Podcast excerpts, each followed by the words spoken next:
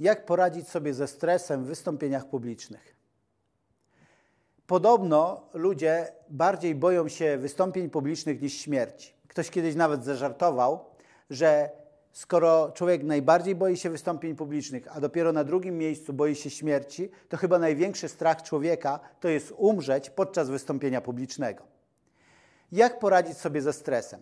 Jeżeli znasz już moje inne wystąpienia i słyszałeś trochę o mojej koncepcji, to pewnie nie zdziwi cię, że narysowałam trójkąt, bo w oparciu o te trzy elementy panujemy nad naszym wnętrzem i nad stanami emocjonalnymi. Więc pokażę Ci trzy komponenty i kilka przydatnych technik. Pierwsza rzecz to jest myślenie.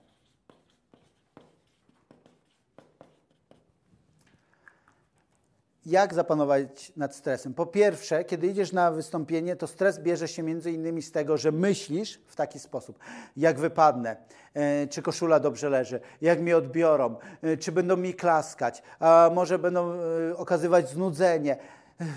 Myślisz o kim? O sobie. Ale kiedy myślisz tak, mam przesłanie dla ludzi, chcę coś im dać, mam coś do przekazania dla tych ludzi, wierzę, że zmienię ich życie, wierzę, że to życie uczynię lepszym, Twoje myślenie zmieniłeś. Nie koncentrujesz się na sobie, koncentrujesz się na tych ludziach. To zwykle wystarcza, żeby zapanować nad stresem. Nie żeby się go pozbyć, ale żeby zapanować. Drugi element. Emocje. Wyćwicz swój umysł, żeby funkcjonował w ten sposób. Wyobraź sobie, że stajesz spokojny przed ludźmi. Wyobraź sobie, że mówisz ze spokojem, że słowa płyną. Po prostu pozwól pracować swojej wyobraźni. Wyucz ją, żeby reagowała w ten sposób, że w jakiejkolwiek sytuacji się nie znajdziesz, poradzisz sobie. I trzeci element, na nim bardziej chcę się skupić, to jest Twoje ciało i to jest związane z działaniami. Po pierwsze, uśmiechaj się. Uśmiechaj się. Po drugie, jeżeli to jest możliwe, poćwicz fizycznie. Niektórzy skaczą sobie, tak? Skaczą, żeby rozładować ten stres, te emocje. Ale jednym z najskuteczniejszych działań, jakie znam, jest bardzo dobre wyćwiczenie pierwszych trzech zdań i ostatnich trzech zdań. Po prostu wyćwicz je tak, że obudzony w środku nocy jesteś w stanie je powiedzieć. Dlaczego to jest takie ważne? Bo kiedy wychodzisz na scenę, jest ten duży stres, wykorzystujesz jakiś tylko procent swoich umiejętności. Kiedy ćwiczyłem karate, nasz trener powiedział tak: Wiesz, kiedy stajesz, żeby walczyć, to wykorzystujesz tylko 60-70% tego, co naprawdę umiesz, ponieważ jest stres. Więc dopóki czujesz stres, bądź wyćwiczony tak, że stajesz obudzony w środku nocy i mówisz pierwsze zdania, którymi zaczynasz i ostatnie zdania, którymi kończysz. Zobaczysz, jak to bardzo zminimalizuje stres. I omówię jeszcze jedną rzecz jako taki bonus do tego filmiku. To jest opowiadanie historii. Opowiadanie historii, w których wplatasz swój stres. Czasami mówię na tematy, które wiem, że mogą budzić kontrowersje wśród słuchaczy, albo chcę poprowadzić warsztat w taki sposób, że nie wszystkim będzie się to podobało. Tak zakładam. Więc opowiadam taką historię. Ona jest prawdziwa, wydarzyła się w 1994 roku. Być może część z Was jeszcze nie było na świecie. W każdym razie, ta historia wyglądała tak. Pojechałam kiedyś na pewne szkolenie.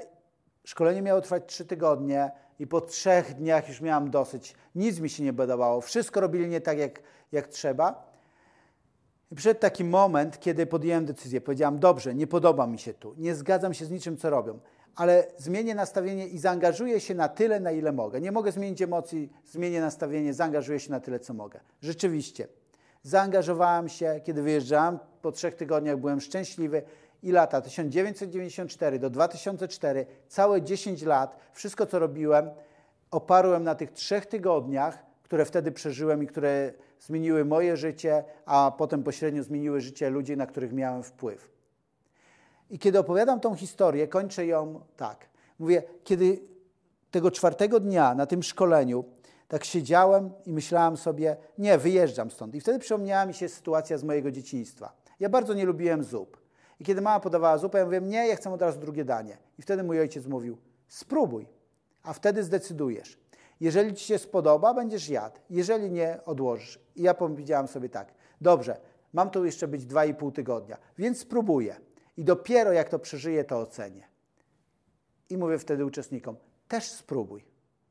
I wtedy ocenisz po zakończeniu, czy to miało dla ciebie sens, czy nie.